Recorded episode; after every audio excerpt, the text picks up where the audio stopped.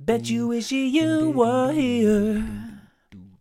Hello, is it Tadhg you're looking for? I can see it in your eyes. Yeah, this comes as a great surprise. I don't know, they may or may not be the lyrics, but anyway, guys, just give you a snapshot of me. I don't know if you want it, but here you're gonna get it. I love Hockey Walkie Bockies. I mentioned them there in Ep 1, and they're back. Like, I'm sitting here now, right, in my little hovel in Cork, recording this voiceover with a hot water bottle wrapped around my belly, okay? And a dressing gown around it. Now, just to give you a little snapshot of me, like, wow.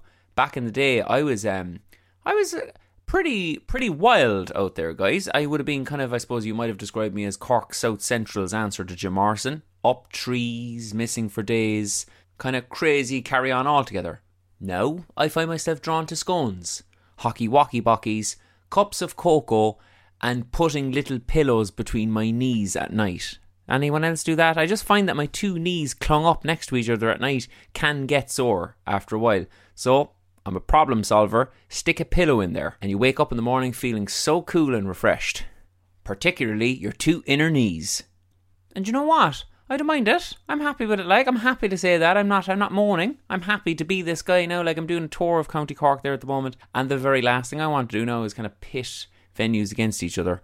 But like I have to say, bars in Clonakilty, like oh my god, like they're all good. They're all great actually. They're all great. But the bars, oh my god, the heat is on. There's a little spread out.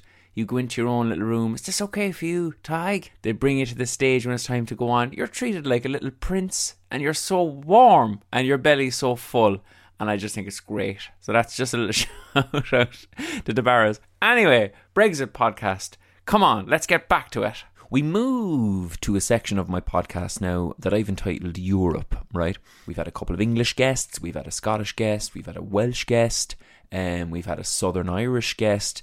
I'm bouncing to Europe now and then I'll flip up to the north. I've entitled the Europe section. It's a kind of a sub subsection to interviews. Now, a lot of people were kind of saying to me, "Oh, I bet you won't get anyone significant in Europe to talk to you, Ty." You know, do you know these kind of people like the doubters? That there's a few kind of doubting Thomases around the community there. Like, you know, when I'd be doing my shopping in Aldi, they'd turn around and say, "Oh, I hear you're doing a podcast. Yeah, Europe. bet you won't get anyone in Europe to talk to you anyway." well, all I'll say there, guys, is I hope there was a lot of humble pie in those baskets and trolleys because you're going to be eating the stuff for the month when you hear who my guests are. In the next episode, I have um, RTÉ's Europe editor good enough for you? A guy whose tweets are making or breaking international currencies?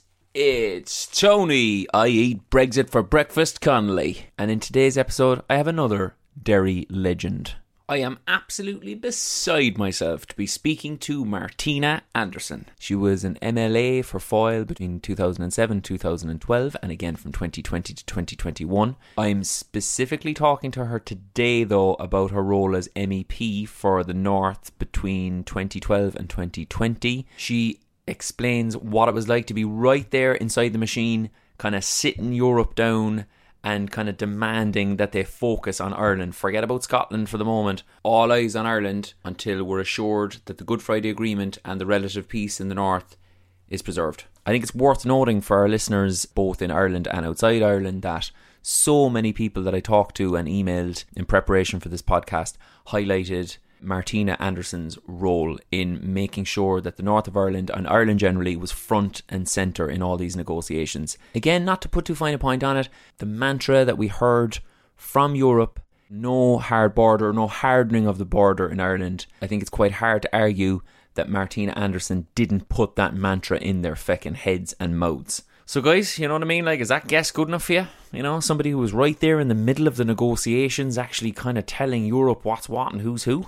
Do you know? I mean, you can't say. I mean, that's pretty good bang for your buck. Martina is also a very, very proud Irish Republican and spent some of her young life in prison for membership of the IRA. Her descriptions of her time in prison are I'm definitely going to be a tough listen. I would say that. I would kind of warn people that. There's plenty of lighter moments as well. There's a lot of levity, particularly about her being very honest enough to say that at the start in Europe, she's got her head up, she's storming around trying to find her office, and she hasn't a clue where she's going. Very, very funny. She also sets out her vision for a new Ireland. She is an out and out firecracker. You're going to love her, ladies and gentlemen. Martina Anderson. This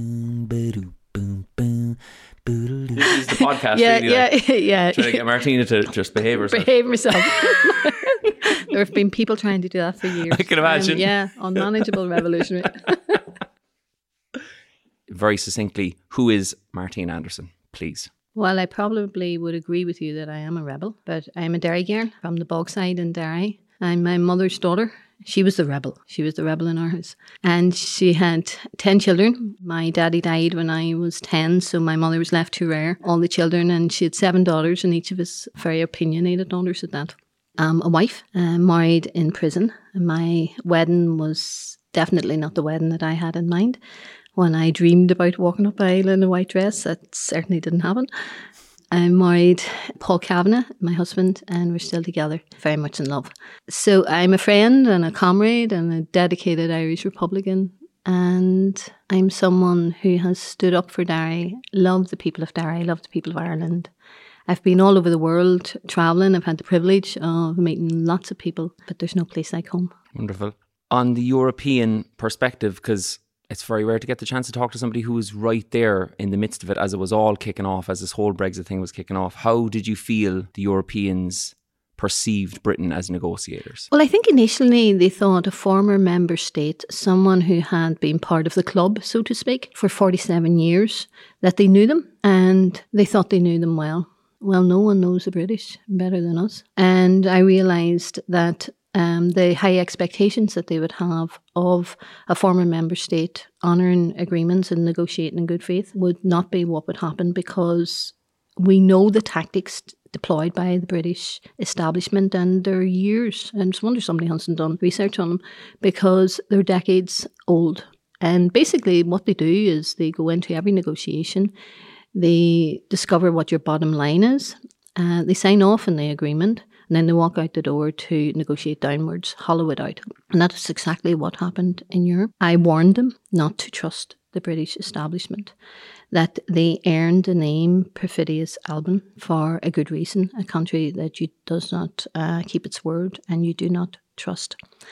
And that Britannia would waive the rules as it had done with those of us in the north, the majority of us who voted to remain in the EU, and yet the democratically expressed wishes of the majority of us in the north were ignored by the British establishment.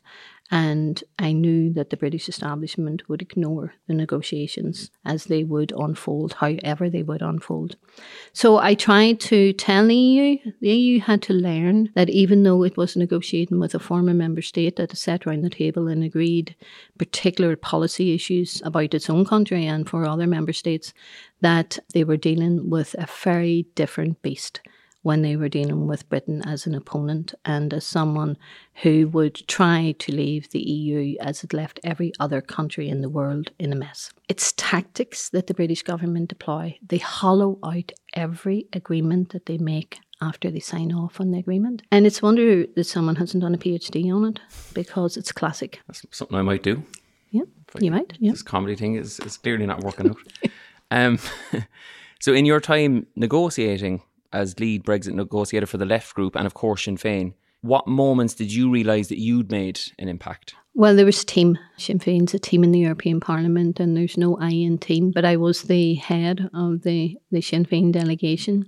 And the moment that I realised that we had made an impact, there wasn't any one moment, there were a few moments. Immediately after Britain had voted to leave the EU, even though we voted to remain, Scotland voted to remain, but we were ignored, there was a council meeting called, and the Taoiseach of the time, and uh, Kenny was uh, at that meeting. He was a latter day Braveheart when he was talking about Brexit because it was all about Scotland and the situation in Scotland, and he was very concerned about Scotland. He was faint heart when it came to the North. Not a mention, not a whimper.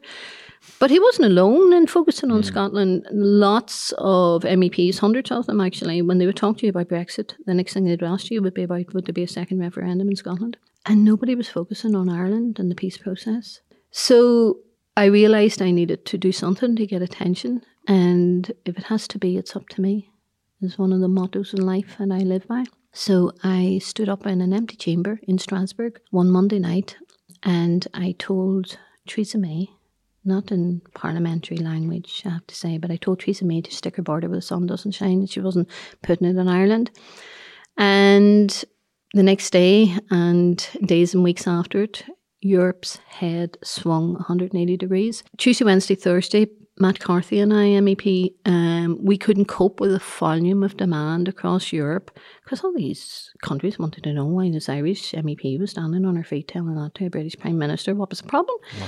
So we got to explain partition, the Good Friday Agreement, the peace process, the implications that this was going to have for Ireland, and it was like a light bulb moment. Ping, Houston, we have a problem. And we left Strasbourg feeling that the attention had swung our way and so that was that i think that was quite a significant moment even though i know it probably irked on people me using such language. I have to say my mother uh, was alive at the time and she had alzheimer's. And i remember my sister saying to me it's as well that woman is in that bed and cannot talk too well because she would be up doing more than wagging her finger at you tonight when i walked in the door.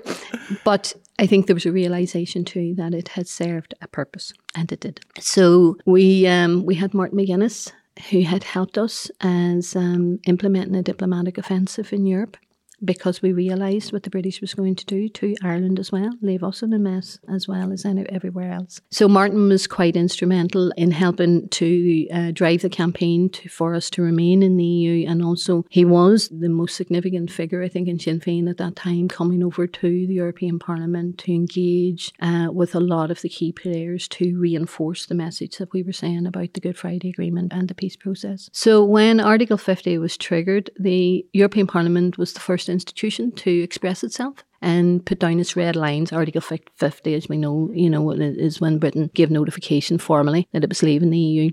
So the European Parliament, as I say, it was going to be the first of the institutions in Europe to put down its marker, and it would be the last. So there was a Brexit steering group established, and the group of the left, of which Sinn Féin's members of, and um, the MEPs, we um, they appointed me as the lead negotiator for what's called GUE NGL, one of my film, but it's the left in Europe. So I negotiated on Brexit with a complete, absolute focus and attention on Ireland. And the resolution that was going to the Strasbourg Parliament was on that last week of March 2017. I travelled over to Strasbourg with a very heavy heart. My heart was broke, as were hundreds and thousands of people who knew the late Martin McGuinness because we had just buried him the week before. And I found the negotiations tough, and I don't know whether that was because of my state of mind, but I found, and, and I was like a dog with a bone. So I had recommended to our group that we weren't signing the resolution because there was not protection being given to the Good Friday Agreement in all of its parts, or no hardening of the border in Ireland in the unique and special circumstances of Ireland needing to be taken into account. And so, our the president of the group, Gabi Zimmer, had uh, called a press conference. But at that stage, the chair of the Brexit steering group, Guy Verhofstadt, he was really keen to try and get as many groups to sign off on it, and they were still negotiating with me. But Gabi was down explaining that we would not be signing the resolution and why and I succeeded in getting those amendments into the resolution. So they agreed that they would put the Good Friday Agreement in all of its parts. I think those are the most important words that um, at that time that I came up with. Myself and Brian Carty. Uh, Brian Carty is a, an Irish guy working for the group. He was their special advisor, their SPAD, so to speak, on, on Brexit. And, you know, I was you know, discussing this with Brian, I was going in all of its parts because I needed in all of its parts in there because all of its parts meant the unity provision of the Good Friday Agreement. And the Good Friday Agreement was not a moment in time as presented by the Irish government that had ended conflict. It was a a new beginning. It was a process of change, and there were provisions in it, and that there would be no hardening of the border. I was very keen on the word hardening, and you know, I have to say, in the translation of the language, when you were dealing with some of the MEPs, I was going, "We already have a border. It is already too hard.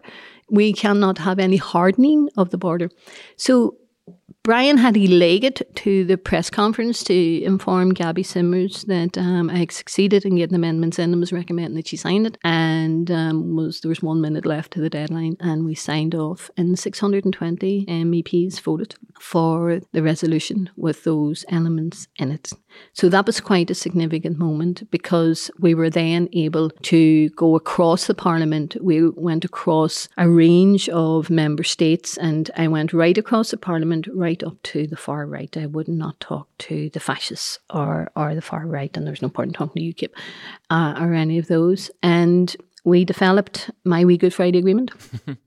Uh, the title actually was a brainchild of one of the elected activists, our non elected activists over there, Dara Hughes. I wanted a small pocket sized Good Friday Agreement, so he came up with my wee Good Friday Agreement. And we peppered the Parliament with MEPs, explaining to them what was actually in it. But the next week after the Strasbourg was the Council, the European Council. So I left Strasbourg on the Thursday night, it was Friday by the time I got home, and then I left Derry on Sunday to head over to Brussels for a Brexit steering group on the Monday because Guy Verhofstadt, the chair of the Brexit steering group, was going in to represent the Parliament in what was called and what are called Sherpa meetings. And them Sherpa meetings are the meetings that clear out the pathway for big major summits for heads of states to go in. So we had the draft European Council guidelines in front of us, and I needed Guy to go into bat for the Good Friday Agreement and all of its parts. I actually wanted him to go in with the three issues. Other MEPs were focused on the settlement, the Brexit settlement, financial settlement that the British government had to honour its financial commitments. Others were looking at financial services being in London, and others were looking at agencies being taken out of London. I was looking at nothing more than Ireland.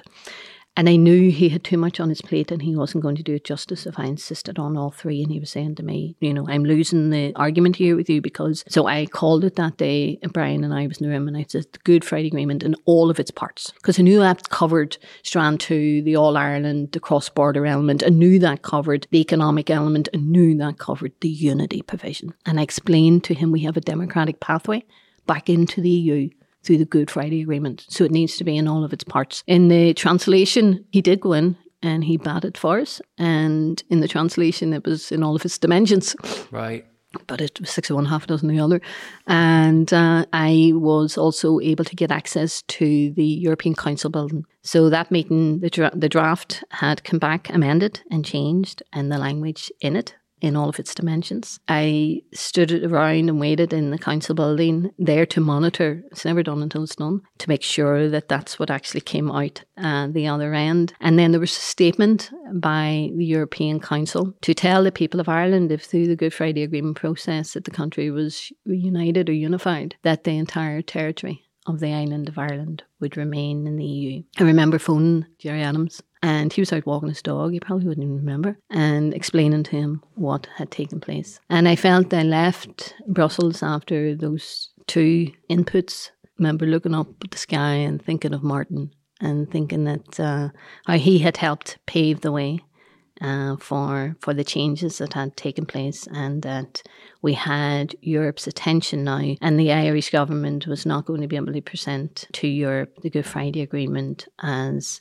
an event that happened at the end of a conflict, but that Europe was now seeing it as a peace process and had other elements of that agreement that needed to be implemented. And we had got the attention in Europe that the people of Ireland needed and deserved. And do you think there's a sense now that the Irish government are all behind the idea that there can't be a hard border and they seem to be very openly supportive of the North not ending up as collateral damage? And I'm not in any way saying that you know people are wrong in their assessments, whatever. But I remember listening to a Tony Connolly interview where he kind of highlighted Enda Kenny's good work in ensuring that the North would be automatically part of Europe if in such a case for United Ireland. Is there a kind of a bit of revisionism going on with the Irish government's role, do you think, these days? Or do you care once the North is protected? There's no limit to what you can achieve if you let others claim the credit, you know, and, uh, you know, for all the spin about the fantastic job that they did. I just refer you to the first council meeting after Britain had voted to leave the EU, and Enda Kenny was focused on Scotland. Yeah.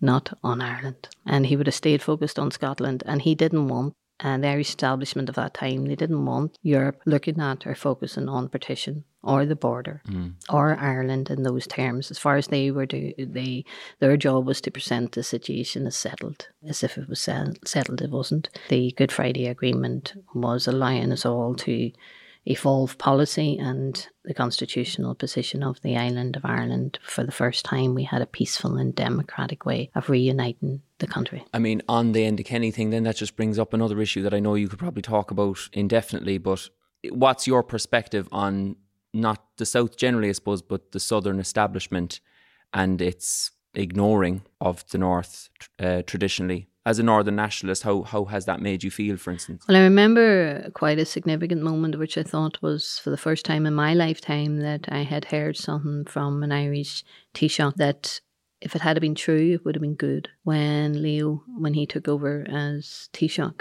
Leo Varadkar, and there was big headlines in the Irish news that no Irish government would ever again leave us behind, Mm. and that mattered. You know, that mattered to the people of the North. And in the withdrawal agreement that was being negotiated at the time, there was a sentence in it or a line in it, something to the effect that we would be able to exercise our EU rights where we resided. So that said to us that our Irish citizens and EU right holders that we would still have our EU rights in the north where we resided. And then throughout the negotiation of the withdrawal agreement, that line was removed and the Irish government left us behind. In that respect, in in relation mm-hmm. to where they could have stood up to the plate, you know, the Irish government at a at a flick of a, a switch, literally uh, a, a crossing a pen, could change the situation in terms of voting rights in the south of Ireland. Most other member states in the European Parliament afford their citizens who do not reside in the state the right to vote in European Parliament elections. The Irish government does not. In terms of what the Irish government could do and what it does do, it's no wonder then the people see us as different. It's not the people mm. who are living in the 26th county, the state's fault that they're being fed information like this from the establishment. So they're they're going to actually it in the way that is presented to them. People are too busy trying to struggle and get on with their lives. And therefore, fake news or wrong information or inaccurate information can shape somebody's thought process. Look what happened in Brexit. God knows we only have to look at that. So, for the people in the southern state, um, in terms of for the people in 26 counties, we just want to come home.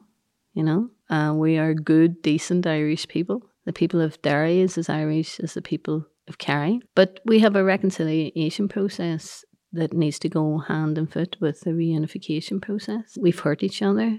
But the people of South understand hurt and pain. You know, what happened, uh, the Black and Tans, look what they did to to the people of Ireland and and look what happened in Civil War and and we know that as decent people we can all sit around the table and help each other through difficult and challenging circumstances. To the people of the South, what happened in the southern state, in the 26 county state, is no different. Pogroms happened in the 1920s, no different to what happened as a child, at what I seen and witnessed growing up. Therefore, you would say to the people, look, you know, the diversity and the enrichedness that we can all have as an island is something to be embraced. But it's going to take an Irish government, look, to help people to see it in all the opportunities that it will and challenges that it will present. But I take heart from the last exit poll uh, when people in the South voted. 75% of them hmm. says that they supported Ireland being reunified. So for all what's being fed to people, hmm. you know, sometimes people are ahead. People are way ahead mm. and realize what can happen and realize the opportunities that it would have for them. Could you imagine an Ireland reunited? And the Vancouver University Map and Irish Reunification has said that a reunified Ireland would benefit to the tune of 25 billion. Like there's your health service free at the point of delivery. People of Cork and Kerry and who are struggling and waiting lists. People are the same in Derry. You know, the kind of health systems that we both have don't work. But can you imagine what we could do together? Mm. So together we are we would be better off than certainly what we are divided. That's great. That's a very positive response. I'd be much harder on the South than you than you're being. Mm.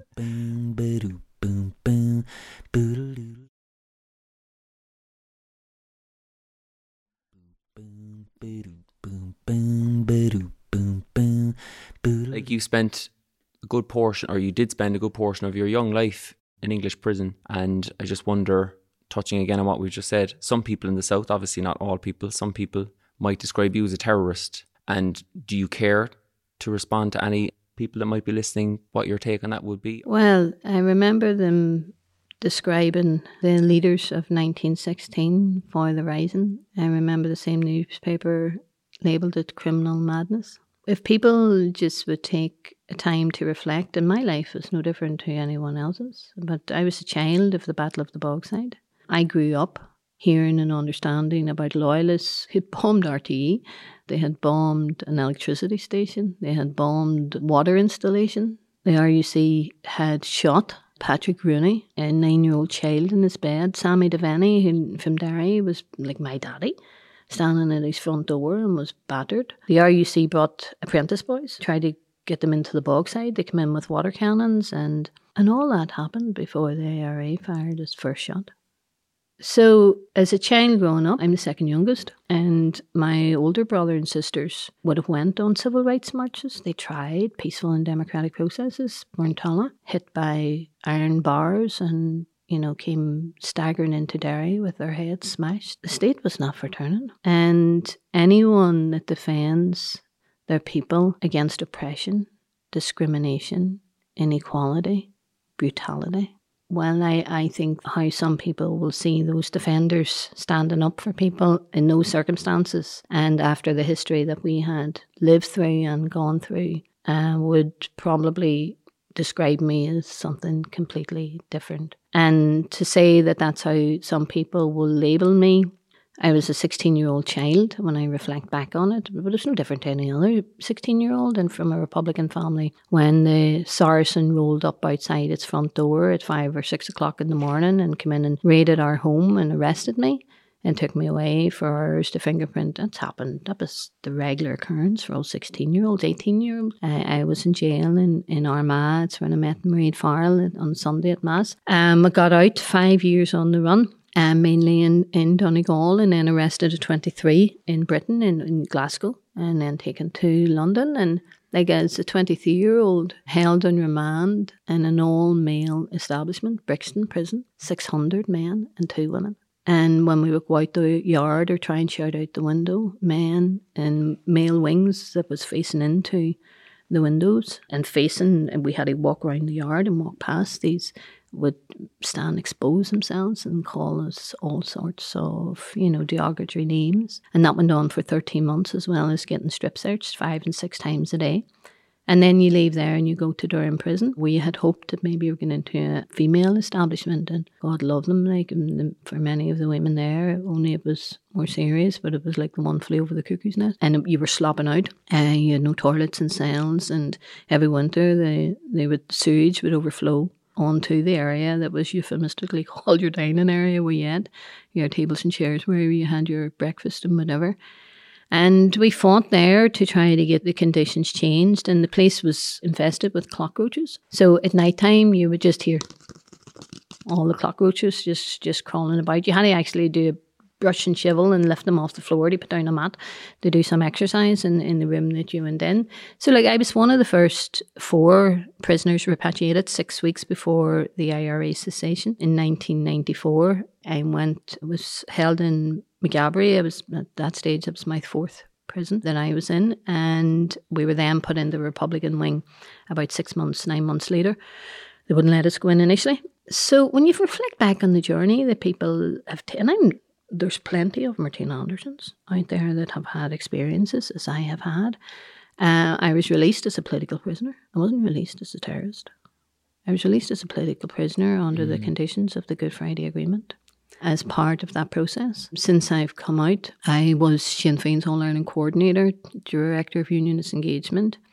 In 2007, when they had asked me to stand, which was about the fourth time they had asked me to stand for elected office, and I told them no on every occasion until Martin McGuinness came to me and says, Right, enough. Why did you say no? Do you mind me asking? Because I, I was non elected activist and I felt I was doing a lot of good work behind the scenes and I preferred to be behind the scenes. I remember there was one Republican leader, as ex prisoners, they had stopped us standing for five years They wouldn't let you stand for office until you were out of prison five years. And he asked my husband and I, will we take a case? Because he thought that was discriminatory. And we says, yeah, we'll go and ask them to put it up to 10. take yourself off, go away, leave us alone. But anyway, I stood and um, so I was like MLA. I was put on like only getting into elected office. I hadn't a clue what I was getting into. Didn't want to go in in the first instance. Hadn't come through council chambers, you know, so I had no electoral experience in terms of public office. And then Gerry Adams phones me and asks me, "Are you up for a challenge?" And I thought, Jesus, what's coming next? he says, um, he said, "I want you to be one of the four members on the policing board." And I says, Gerry, I'm going to have to get the windows in our house reinforced. And he says, Is it that bad in the Bogside? Because he knew I was on board actually for us going on the policing board. And I said, It's only to protect me against my family. so, so I was one of the first four members on the policing board. And then I was re elected in 2011. And then I was Martin McGuinness's junior minister. And that was an absolute privilege. And I was that for a year. And then Barbara De Brún, who was our MEP, for personal reasons, she left as MEP. And one of the responsibilities I had as junior minister was Europe. So they had asked me to take it on. And I thought I knew a thing or two about Europe. Oh my God, when I got there, did I realize, you know, how little I had known? And therefore, I, I then, but I, I kept saying, how am I going to make this place relevant? And I do that to every role I'm taking on. And I'm going, how do I make Europe relevant to Bogside? And how do I make the Bogside relevant to Brussels? Yeah. you know, and it was like bringing you to Europe and Europe to me. I had to make it relevant to Ireland. I was elected, I stood for election in 2014 and topped the poll, and I stood again in 2019 and topped the poll again. So does all that define you as, hmm. you know, in the way that you said some people might see me? I would beg to differ. Yeah, like, and I'm not trying to engineer a Tommy Gorman moment here, like, but does it in any way hurt though, or do you give a damn? Everything you just explained to me there contextualizes your role in a kind of a, a lifelong struggle. So then the label that someone who's living, for instance, maybe in a leafy suburb in Cork or Dublin or Galway might plant on you, does, does it in any way hurt, or do you not care? I wouldn't say it hurts. No, it doesn't hurt. And I wouldn't say that I don't care either, because, you know, there go the grace of God go I. I would say to anyone that's sitting defining people and putting labels, sticking labels on anyone, walk a mile on the shoes. I wasn't born to have this life experience that I've had. Like I, I've no children. I came through a, a terrible experience in Durham jail where I was taken out for for a D&C and I was literally dragged off a, a theatre, dragged up the floor with my I couldn't walk. The blood still running out of me and the dress, no, the gown lying open and men with guns all around me as they tried to put me in the back of a fan. They they take me back to the jail. And did that result in my biological clock? Did they do damage? I, I have always suspected they did. But would I have liked for, for my husband and I to be parents? And yeah, I would have liked that. I would have, I would have loved the kind of lifestyle that didn't have me faced with choices in life that I feel I had to take because the personality I have, the caring I have, the feelings I have, couldn't have allowed me to turn a blind eye and walk away. Just as you were talking about Europe there, another thing struck me which I hadn't planned to ask, but I might ask, like, give our listeners a sense of Brussels and Strasbourg. Like, you're you're there initially because Europe just seems to be kind of a mystery to most people. I mean, like, say your first couple of days, like, what, like, what's it like? What was it like? I hadn't a clue where I was. I had developed this saying. I always seem to sort of attach wee mottos to things that I do to, to, to keep me a bit balanced or grounded or whatever. Walk with purpose. So I had it led on that I knew where I was going, that everybody around me thought that I was going to a particular destination when I was lost. I hadn't a clue what floor I was on. I didn't know where my office was. I didn't know how to find it. And people would say to me, go to the third floor and everything happens on the third floor. But the third floor to me was like Spaghetti Junction. It's okay going to third floor. You had to know to go left, right, up, down. Where was I going? So I had to just walk around. I walked around with my wee travel suitcase or whatever, trying to find my office.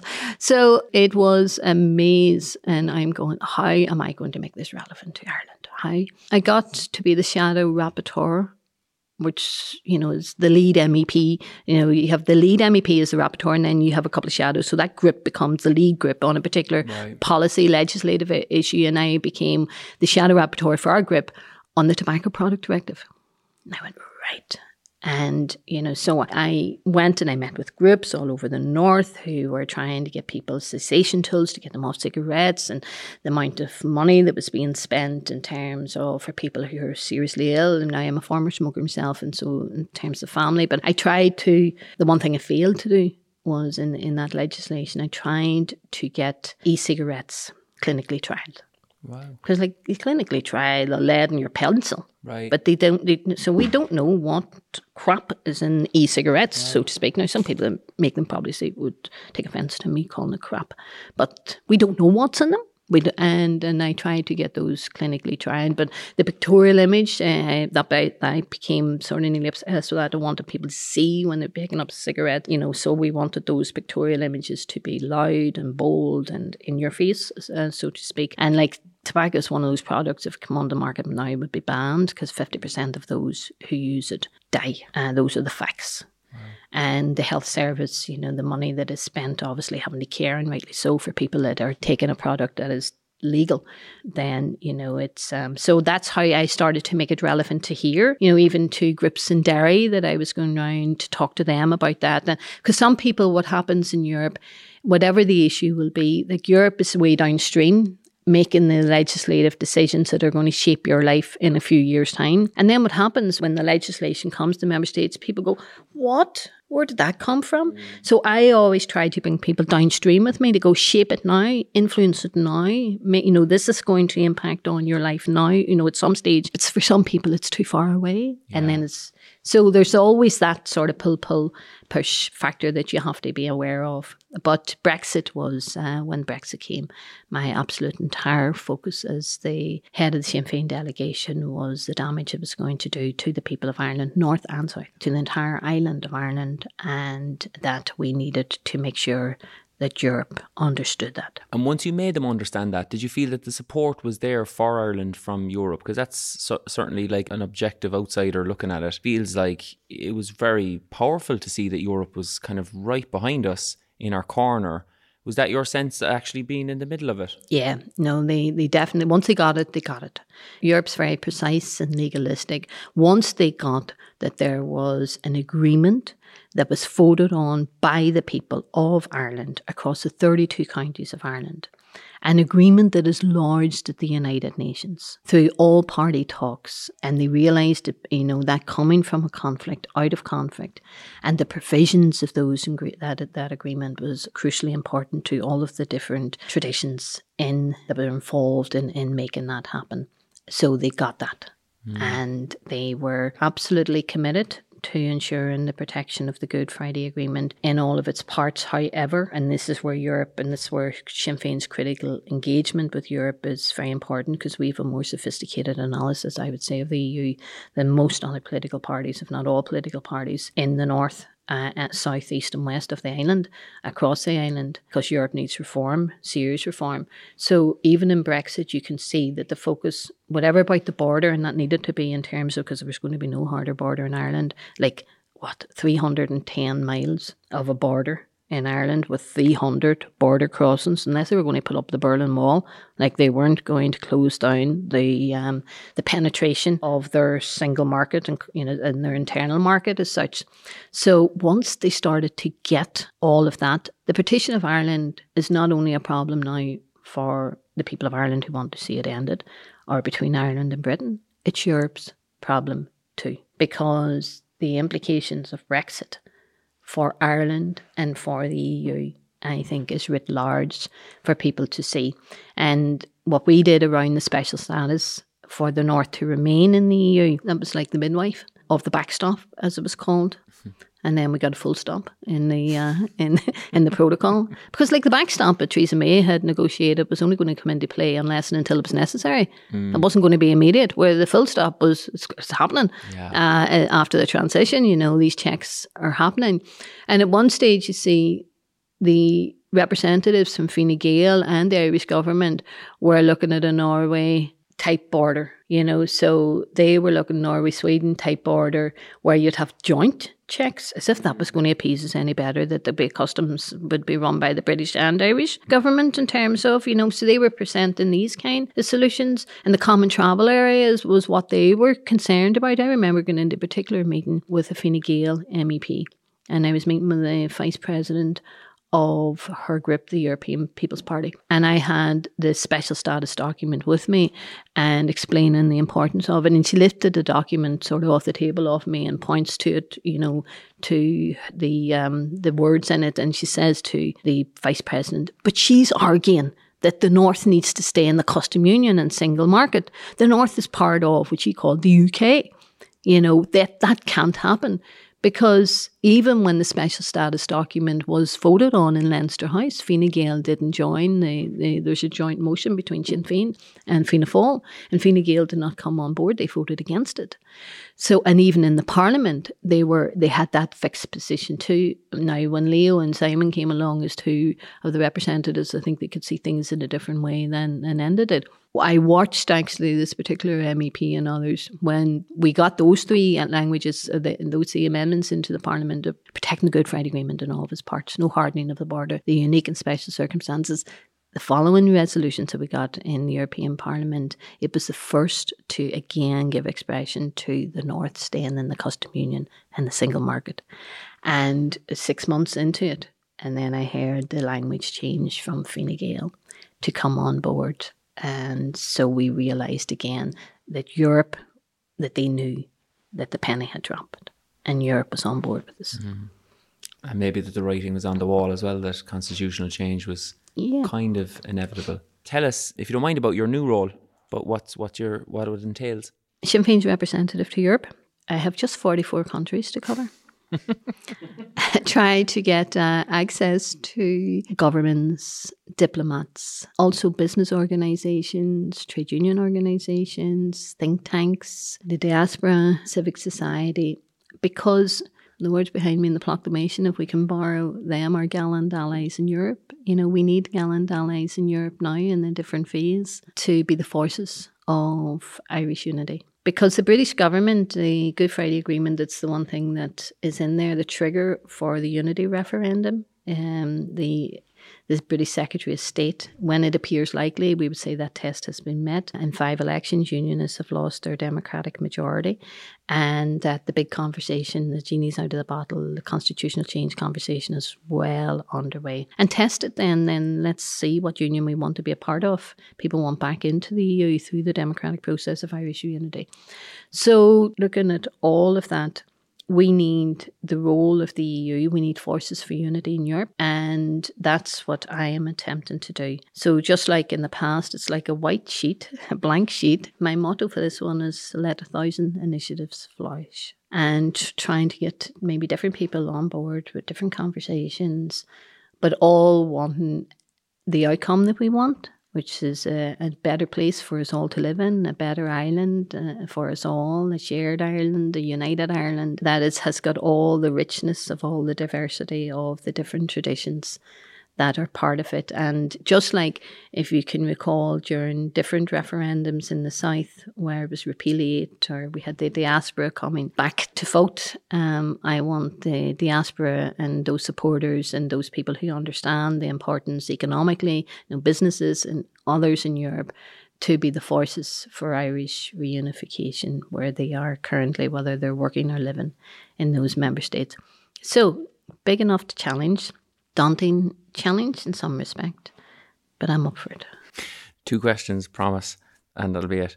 As an Irish Republican, what can you do to make unionists feel welcome in your new vision of a new shared Ireland that you describe? That vision that I described incorporates all of us, all traditions, people from all traditions and none.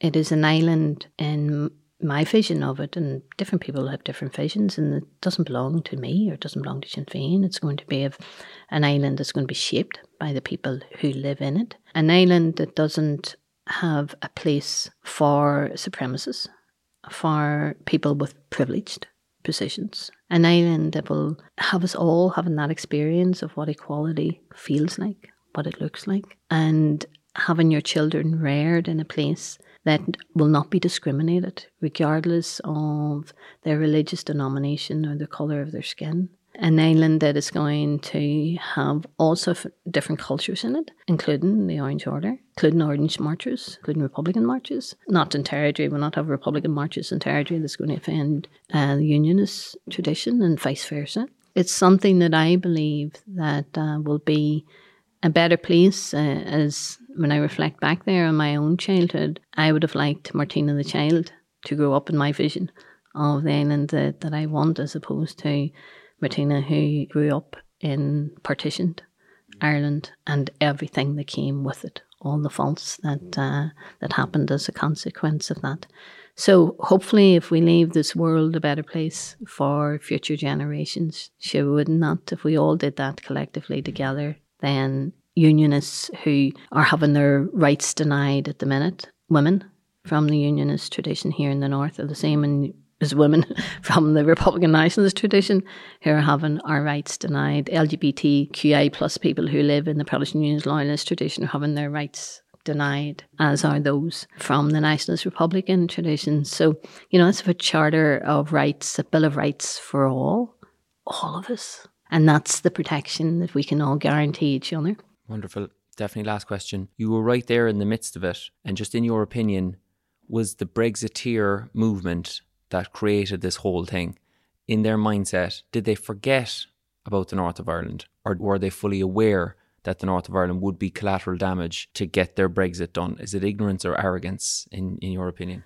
I think for those from the unionist tradition who were Brexiteers who were driving it, realised that there would be damage done. And for some of them, if not all of them, political unionism had hoped that the damage would result in a harder border on the island of Ireland.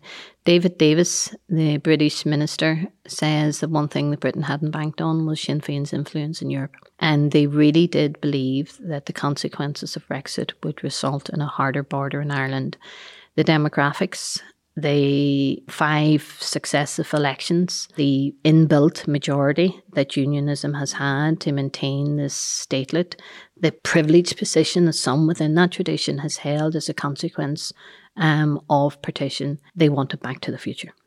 So it was absolutely the uh, strategic decision, I believe, that they had made and had they had been really banking on this being the outcome if it was going to if they were going to leave that this was going to be a consequence of leave.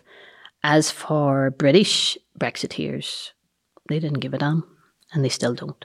They neither cared about what unionists brexiteers wanted no more than they cared about those of us who wanted to remain. It's you know england wanted out for the reasons that I would say, you know, the red bus and the project fear and all of that that was presented to people about the changed lifestyle that they would have as a consequence of that. And sure, look, we see all of that playing itself out now in empty shelves and the, the difficulties that it's having for people, uh, lorry drivers and all of that. So I do believe that you can differentiate um, unionist Brexiteers from British Brexiteers, and for British Brexiteers, Sure, the next time that Britain cares about Ireland will be its first. Martina Anderson, an honour and a delight. Thank you so much for your time. Thank you.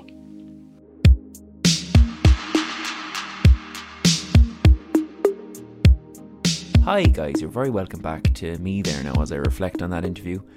I'm not going to say too much. I think the interview speaks for itself. I found her account of Brixton Prison very moving. I'm sure you did too, and I'll just say one thing. Over the course of this process, I've had an opportunity to speak to many, many people in the North, more nationalists and Republicans. Not from the want of trying. I did reach out to many, many loyalists. It didn't work out this time. I understand that I will probably have to build more trust, but what I would say is Republicans certainly don't have any monopoly on the pain or the trauma. And the pain and the trauma is the one thing in the North that unites absolutely everybody. That's my experience of being up there. It's just beneath the surface with everyone. You can sense it, it's tangible, it's real, and in some cases, you feel that it's just looking for an opportunity to express itself. Now, perhaps I've lost my reason in thinking that a loyalist, particularly a loyalist from a paramilitary background, might like to sit down and talk about their trauma with an uppity comedian from Cork. But stranger things have happened. If I had an opportunity now to go back up and just talk to loyalists or maybe ex British Army who served here, I would do that in a heartbeat because, in the spirit of what Martina Anderson was saying, walk a mile in my shoes. And as I say, my sense when I'm up there, both communities, you know, you feel they've got stories to tell, they've got context to give, they've certainly got trauma to release without fear of being misunderstood or judged from people in, say, Britain and the south of Ireland that have traditionally not done enough to make people in the north feel heard. Uh, rant over, offer open, talk to take. Bet you wish you were here.